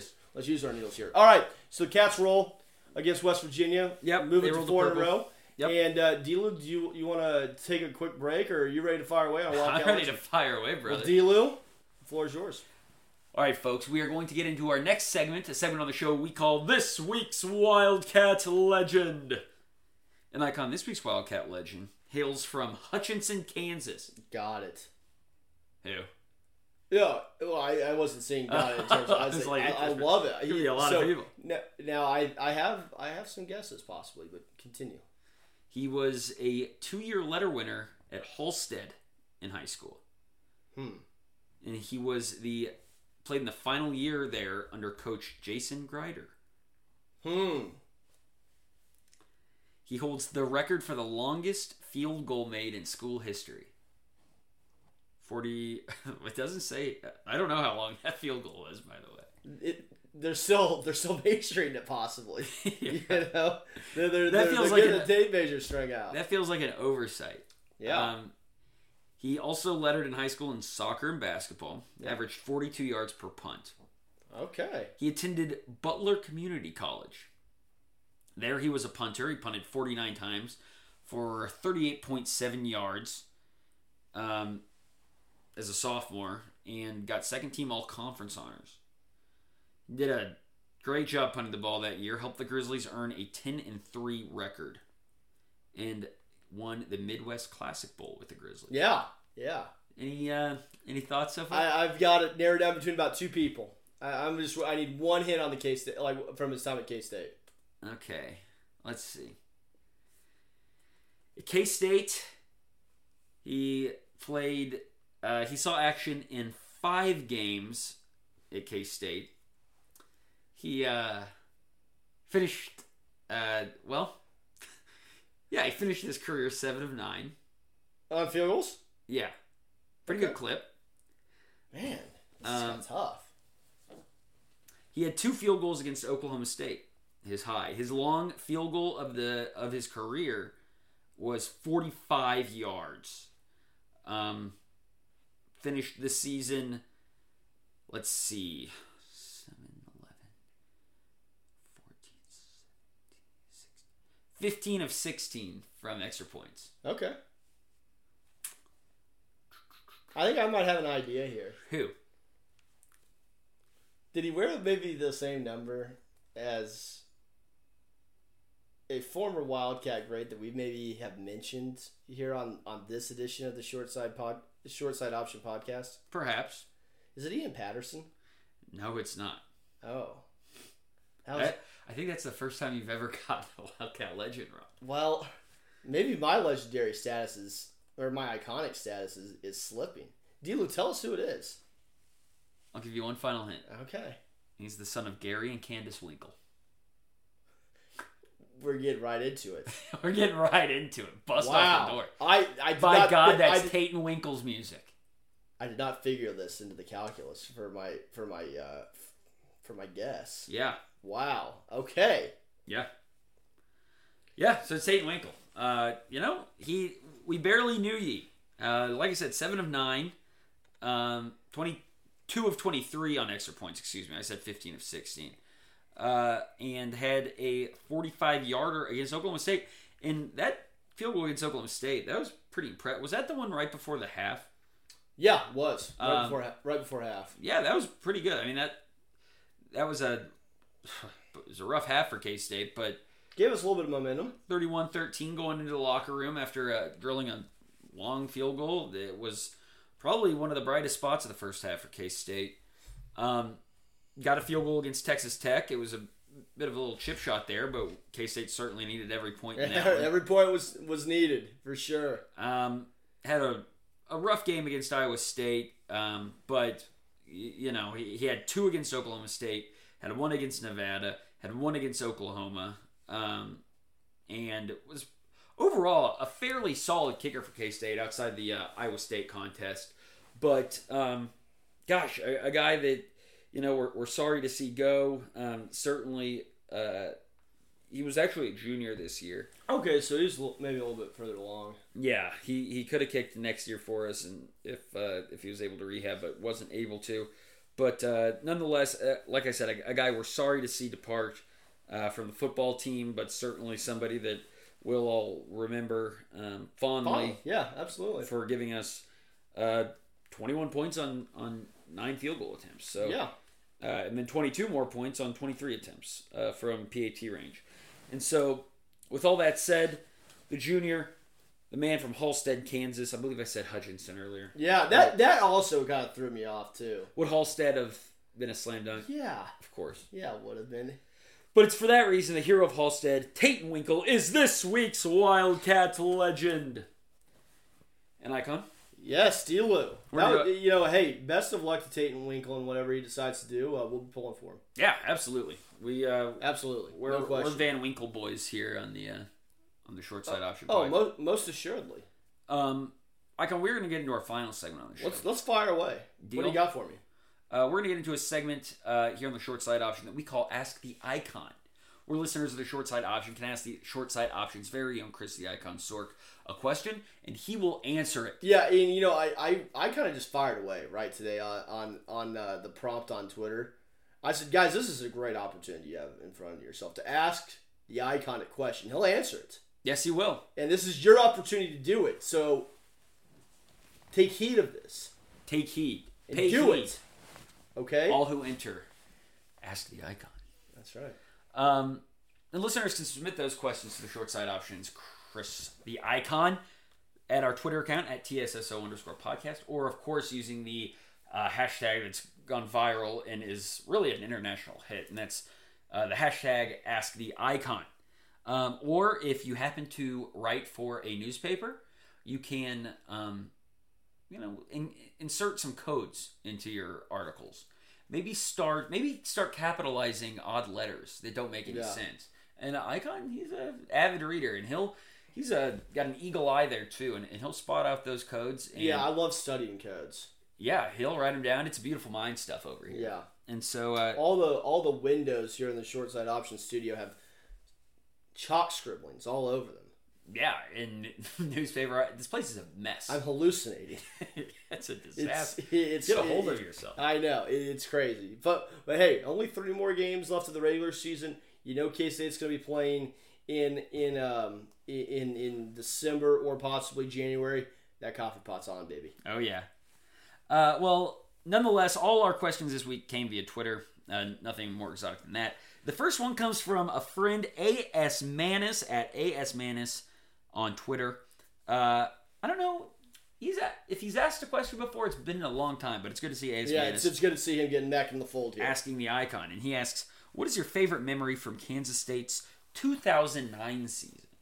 2009 season easy for me. The block Well, it's against gotta be- block against Iowa State. I was State. to say, it's got to be one or the other. And I, I, it's either that or the KU game. Oh yeah, you know that I, I'll see a singular moment. Yes. The block against Iowa State game, of course, the 2009 K, KU State game. We've talked about that game at, at, at great length. Uh, that game is a uh, is really kind of the um, you can kind of look at that as a, a time for where K State really was able to get a big uh, monkey off their back, stopping a three game losing streak uh, to the Hawks, and, uh, and and getting things turned around, and and it was a kind of normalcy uh, coming back into the fold here uh, with the legend on the sideline. Uh, yeah. You know, some people call it the Emmanuel Lamur block game. I call it the red alert of Mark Lamark Brown. Yeah, game. Grant Gregory, uh, and he also threw a dime to. Uh, well, not it wasn't quite necessarily maybe a dime, but it was a, a nice long touchdown pass to Brandon Banks there in that game too. Yeah. No, that was a fun game. That was That a- was a good game. that was another game I stayed up all night before just because I was so excited for Farmageddon. The battle just- between two really kind of and you were just ready to drive your tractor there. Yeah, it was great. Uh, but great question there from Mr. Manis. Uh, next question comes from, boy, this guy's a Hall of Fame question asker at KSU underscore funny. You know, he's always in the 33, He's, he's always, always- bopping in there. He's always bringing the heat. Um, he asks, uh, uh, he has two questions this week. Oh, double dipping. Double dipping. The KSU funny double play. He asks, has the playoff made college football worse? Oh, 100%. It's terrible. I hate. I hate the. I hate the playoffs. So I've heard this. Oh, well, here, here's what I should say. Go ahead. Go ahead. So I've heard it kind of framed this way because theoretically, including more pe- including more teams in the mix to have a shot Yeah, at the national that's fine. championship. Yeah. I, I get that. Yeah. Um, I've heard critics argue that it devalues everything else. Um, you are kind of shaking your head and, and just is not devaluing. So then, what's your beef with the My college football well, playoff? so my biggest beef is two things. One, it, it- one I don't necessarily. I, I I I'm backtracking. I don't necessarily hate the college football playoff. I hate the selection committee. I think it's a joke. I agree that the um, the spectacle of it, which they are just, it's just a It, it's it- shameless marketing ploy. Yeah, I mean, let's call it what it is. It's, let, let's just be fair. Let's just call it exactly how it is. You know what? We already had a, B- a, a selection Yeah. process. It was called the BCS. Bring back the BCS. Expand the playoff to eight teams. But you know what? The BCS doesn't make for as much compelling television. No, you know why? Because it's the same logic every single week, Yeah, and it's it's consistent. it's relatively predictable. yeah, Um, I can figure it out. I mean, all you have to do is you, you have all the, the the formula is not complicated. It's you take the matrix of like what is it like five or, or it's like seven or eight different uh, computer rankings. yes, that's one third. coaches Two- pool. Also a third. The Harris poll also a third. Doo-doo-doo. There's your ranking. Yeah. it's anyone can figure it out. and it- it's maybe not there's room to criticize it but at least it's logical and by that Yeah. i mean it's you can follow it it's predictable one step to the next Yeah, um the the playoff committee it, I, it's, I get so worn it's out. With this. totally just there to stir up controversy and Yeah. it's there, there's not really any good reason to have this spectacle other than people watch it and maybe that's all the reason you need But do people really? I mean, people don't really watch the show. I don't know. But- Maybe but- they do. but people- but people chat about it all yeah week, and it's and we're doing it right here yeah. but So it's they're letting it. They're getting what they want. but it's it's it's a joke. I mean, a it's it's It irritates me to, to no end. And I'll tell you one thing: if it's gonna be, if it's some variation of Alabama, Georgia, Ohio State, and Oklahoma in the playoff, I won't watch.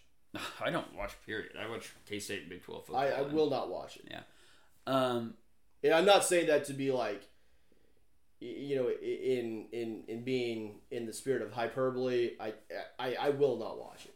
It's not because I'm like taking this moral stance. It's just I'm worn out of watching these teams play every year. Well, For the, it's- the same things every year. well, and it's just like I don't know. I, I, I just think that I just think that it's um, there's there's no real logic to it. it. It's just kind of at the whims of some people in a room who get Yeah, and, and so Gene Taylor's on the playoff committee. yeah. Why? He's an athletic director that he doesn't. I mean, what's he doing on Saturday? He's at the K State game. He's He's not- glad handing donors. He's doing stuff. He's not watching, you know the the Michigan State Michigan game. To, He's not glued to the UTSA uh, UTEP game. Yeah, Uh, and nor should he be. right. He's got other stuff to do. And it's But like, you know who does watch all those games? You know, no human watches every single game once. You know who does? Computers. yeah, And they're able to value schedules and at It's least just- have logical. Like, college football has never been able to really crown a champion in in in a, in a style of that has not been controversial. there's too many teams and not enough games. That's Yeah, the problem. That's that. That, And- that really is the issue. and the way that college basketball deals with that is guess what? Every conference gets a chance. Yeah. If you win your conference, you're in. there's there's no scenario ever where you could go undefeated and not where you could win all your games and not be crowned the champion at the Yeah. end of the season. But in college football, happens all the time. Yeah, in college football, unless you're one of 60 teams, uh, so the other 70 teams in college football, you could win all your games, but you're not playing for a national title. So to some degree, it's always subjective. Yeah. Um, but to the degree we can remove that subjectivity, i.e., remove some guys in the in some room or on Zoom or whatever, Yeah, exactly. talking about well, gosh, you know, UTSA's schedule just quite hasn't quite impressed me, but uh, gosh, Texas A&M, they they they look pretty. It's all just throwing noodles at the wall and I would love to hear actually what these conversations sound like. I- I'm sure it's filled with things like, well, they have X number of top 15 wins, and this team has. X. It's just stupid, arbitrary benchmarks. I Yeah. guarantee it. Yeah, it's a joke. Um, so great question. You're right. It, it has caused. Uh, It- the sport's probably better off because th- there's more discussion about it, and you you do expand it to more than just two teams.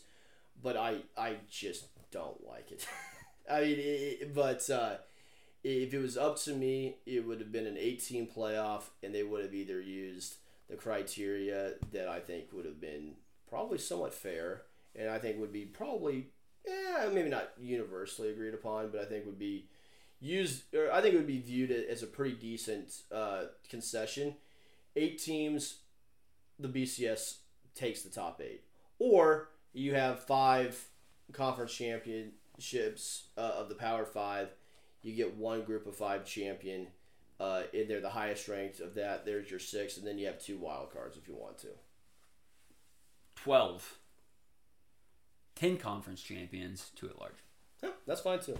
Um, Be an upgrade over what they have now, for sure. No question about it. uh, second question from KSU Funny asks Who would win a fight between a full size grizzly bear and a full size silverback gorilla? Oh, gorilla. Grizzly bears are pretty big. Yeah, they're they're gonna. Well, how much do gorillas weigh? Uh, I think that's a good question. Let's just not do any research on this and let's kind of Yeah, let's just fire away here. I don't want to. I don't want to get. I don't want to let the. I'm going to give the edge to the uh, the bear. I think he's got claws. the gorilla's kind of scarier though. Yeah, I don't know, man. I've seen King Kong before. Well, this isn't King Kong. Well, he's a gorilla. He... Check, mates. All right. Well, we put this one to bed. All right, that one's that was that was that one's handled. Uh, so that you're welcome. KSU Give me the gorilla. 33. We're talking about the gorilla. Give me the gorilla. Um, so our final question this week comes from All right. David Sabin at Sabination. Uh, And he fires away. he fires away here with short side option on Ask the Icon. He says, "Hey Icon." Maybe that should be the name of this segment. Hey, icon.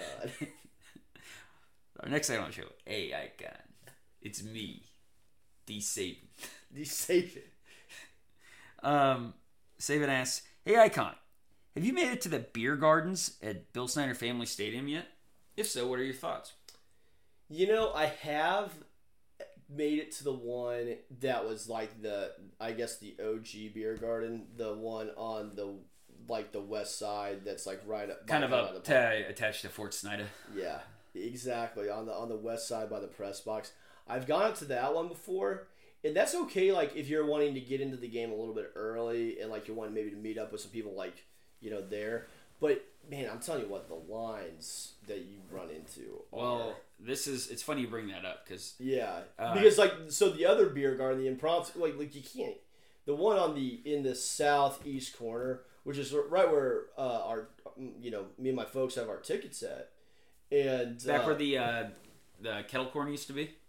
yes, precisely what still is there. Oh, really? Yes. My my dad always brings my wife uh, a uh, a bag of kettle corn. He, he knows how much she loves it. Does she house the whole bag? She- Those are big bags. Well, those are big bags, and uh, you know we all share it. But I think uh, I think Sarah has probably the uh, Big dog in Madison. the uh, she has probably the uh, the appetite for a whole bag of popcorn. I think Get her time. going. Yeah. You know, pop, it's great popcorn. Yeah. Now my, if I had my druthers, give me a turkey leg.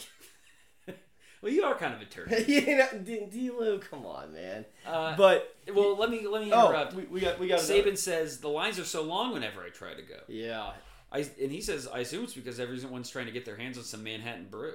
You can blame him. most definitely. You know, the but the thing is though, it's it's kind of a bad setup because like you've got all those over there in in that southeast corner. You can't see the game. Well, I think that's on purpose. It has to be.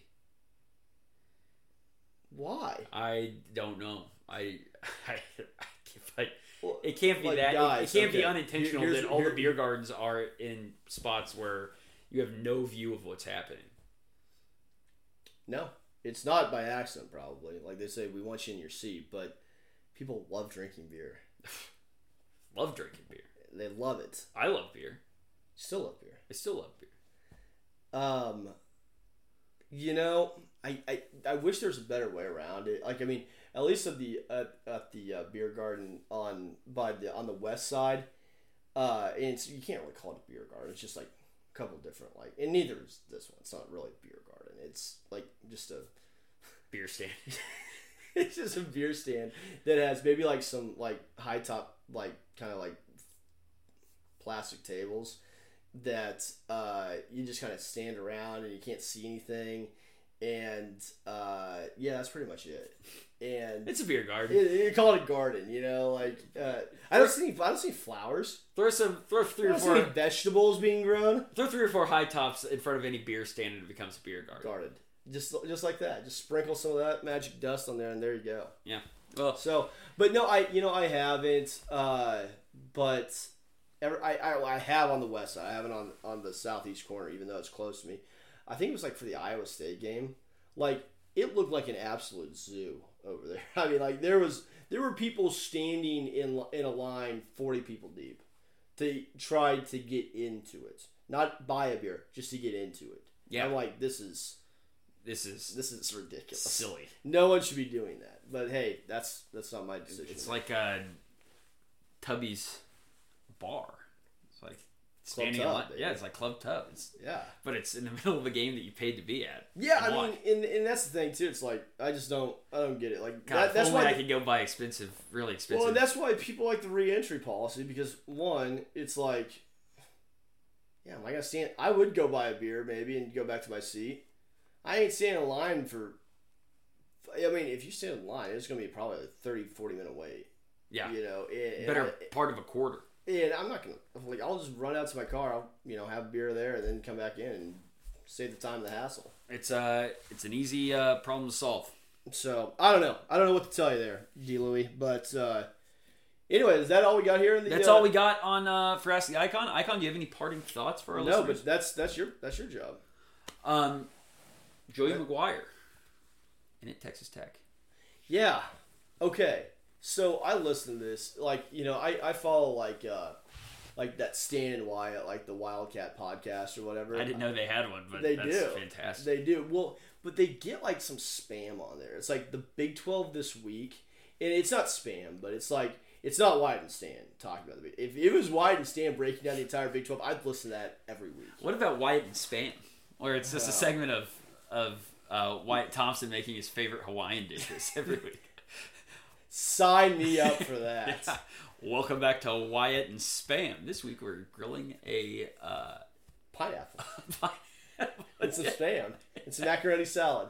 This sounds great. Um, but it, it's just some rando that's on there, and he just is going down the lot, going talking about the Big Twelve. And he, I, I listened to it a little bit because I, I just was curious on what it was on my drive back today uh, from beautiful Omaha, Nebraska, and um, he was talking like you know for Texas Tech and TCU, this is a chance to really swing uh, to try to you know with Oklahoma and Texas leaving, it was just the same tired you know, these are the two most powerful brands in the con. I mean, it just makes me want to just drive off the road, honestly. Yeah. Because, but and he's just going back like this is their chance to take a swing and become, you know, that consistent top, you know, top team in the conference.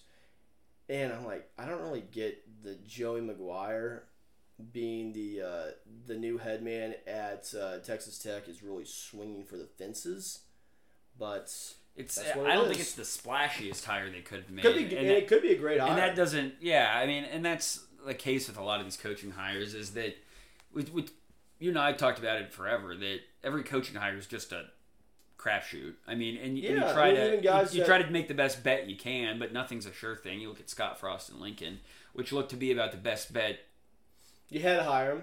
yeah a homegrown guy, and, you know. uh, and he's just fallen completely on his face yeah, he's back for another one though. the dreaded vote of confidence fire it. you can come back but it's only one year contract and you have to fire all your friends You will, and it, they did it. Like, why do it now? Like, why? Why? Well, like, why just why keep him around and make his job a lot harder? Like it, it well, seems like know, a really they, mean they did the same joke. thing at Michigan with with Jim Harbaugh, right? You know, like this year they there was all the talk that they were going to fire him last year, and then they bring him back on a restructured deal, which like lowers his buyout and reduces his base pay. So he's instead of like eight million dollars, he's only scraping by at seven million dollars Oh, now. poor guy. You know, But, but is he having? Did he? Did they make him fire? Make a bunch of? I can't remember. Well, I just sure, that's but- a, a logic I, I just don't quite understand. Of Well, he's going to be breaking in a brand new offensive set, staff in a make or break year. Like right, literally, it just doesn't. It just if you're gonna keep him around, don't make him fire everybody he knows. Well, it's, it's also too. It's like the athletic director saying, "Yeah, you know, we think you're you're good enough to be stay here as a coach." I mean, they don't think that he's good enough to be there, but we're going to keep you around as head coach. But you actually have to fire the coaches. I'm going to tell you to fire. You don't actually going to make that decision. Yeah. I'm going to tell you who you can fire, and you need to do it today. and go out and fi- go out and find people to replace him. Because Yeah. you, you just have Well, a and also- Rolodex, Yeah. right? Yeah, and you're also going to have to find a new quarterback for next year. Mhm. And I think new it's quar- new frankly, quarterback, I think new that, I think it's a play to restructure, I, and I think that's it. I think Yeah, it is. It they is. found themselves staring down the barrel of a twenty million dollar Well, buyout and- or something. And and- you know, like I, if I was Scott Frost, I'd, I honestly would have been tempted to say, "Yeah, go ahead and fire me. Pay me the twenty million dollars. I'll be out of here." yeah, or guess what? Me and my band of losers are gonna bring another remember, three wins. remember there was like that uh, guy that called into like that Nebraska radio show, like in Omaha. Uh, no, like- let me stop you. No, well, no, but he, he, I, I know I shared it with you because he called in. He's like, yeah, you know, I'm tired of this coaching staff being a bunch of guys that are a bunch of bums and just go in the sauna and give each other back rubs and share cans of dip together.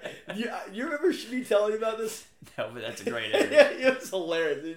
And I was like, man, this is quite the quite the t- uh, the caller uh, to call into you know AM talk radio. Talk about it. This guy paints a picture. yeah, these guys would all just you know going in there giving each other back rubs at the sauna, sharing a can of You dip. got, any, you got any more of that wintergreen over there, Chip? Yeah, exactly. It's, it's quite the visual, but uh, yeah, you know, it, it's it's just a mess. I mean, Nebraska's. I mean, he's a dead man walking. It, the writing's on the wall. It's been on the wall for two years now. So, I haven't been paying too close attention to this Joey McGuire thing. Is he coaching Texas Tech this week? No, Okay, no, he's not still, star- but, but like, what what what's he doing then? Like, yeah, I'm I'm recruiting for Baylor. No, you, no, you're not. Yeah, You're the new head coach at Texas Tech. it feels like a pretty awkward. Like, well, and also too, like Texas Tech and Baylor are rivals. Yeah. Like it's not like I mean now it's not like you know UT and A and M or you know Oklahoma Oklahoma State or anything like that. I mean they're rivals. Like it'd be probably comparing us to Iowa State maybe uh, Sure. like in terms of like that Yeah. kind of ancillary rivalry. But um, yeah, just an odd deal. Like I and, and I don't understand quite that you had to fire. I mean we we talked about firing Matt Wells. That's fine. But if if you were gonna do it no matter what at the end of the season, you may as well just go ahead and do it. Today, Yeah. I guess whatever. That's fine. but was there really a race to hire Joey McGuire? And I apparently uh, no, but Yeah, I don't think so. if uh, I guess if Dave Aranda gets the LSU job or something, then oh he yeah, becomes. well, you, I guess you try to. that's a lot of dominoes that have to fall. I mean, Yeah. obviously the LSU job's open, so that I the I don't think I don't think um, Tech was in danger of losing him anywhere immediately unless TCU was sniffing around or something. Yeah. But I thought that would have been a puzzling hire for TCU.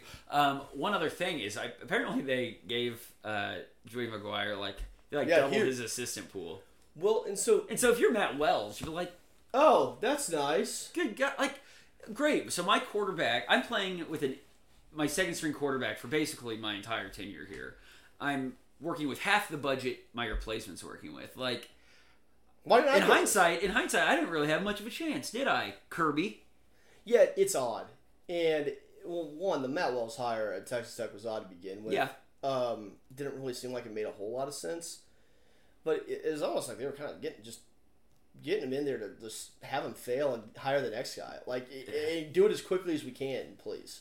Which why? I don't really get that part either. you So- know, well, Matt Wells is uh, you know, Well, multi-millionaire you know, now, and so I was gonna say he, it's he's not the worst spot to be he in. won't he won't have a problem finding a place to coach at. You know, here as the assistant, and maybe gets another chance to be a head man before you know it. He'll go rehabilitate at Alabama as an analyst or something, and then go the Tom Herman route and wind up. Speaking of which, be interested to see. Uh, I've heard Tom Herman's name around that Nebraska offensive coordinator position. Why not? Well, you know, it'll be a spectacular they fire. can they can pay him, but It'll, it'll be a spectacular fire in uh, in Lincoln when uh, that that because that this, this is only going one way. I mean, let's be let's call it like it is. it would be uh, the greatest turnaround in college football history at this point. If Scott Frost is uh, Well, I mean, but also too, it's hilarious. You got a program that fired Frank Solich and fired Bo Pelini for going nine and three. They're going to keep a coach that went three and nine this year. yeah Times are changing in, Yeah. in Lincoln. the uh, the symmetry. yeah it's it's like I said, The symmetry beyond the symmetry there's really something to behold. We've gotten a lot of kind of symmetry. Uh, uh, the signs, yeah. uh, they, they're they're telling me something. But anyway, that was this week. Dell tells. Um, what or what was it? My parting shot. yeah, you're Or part of Del- show, but you yeah, I like Dell tells better. Yeah, yeah. We're all we're all, we're all tell. You, you tell you you tell us the what's what. Yeah. You know, you'll fire away on us here. Icon. Any uh, any final thoughts? You know, um, we got one.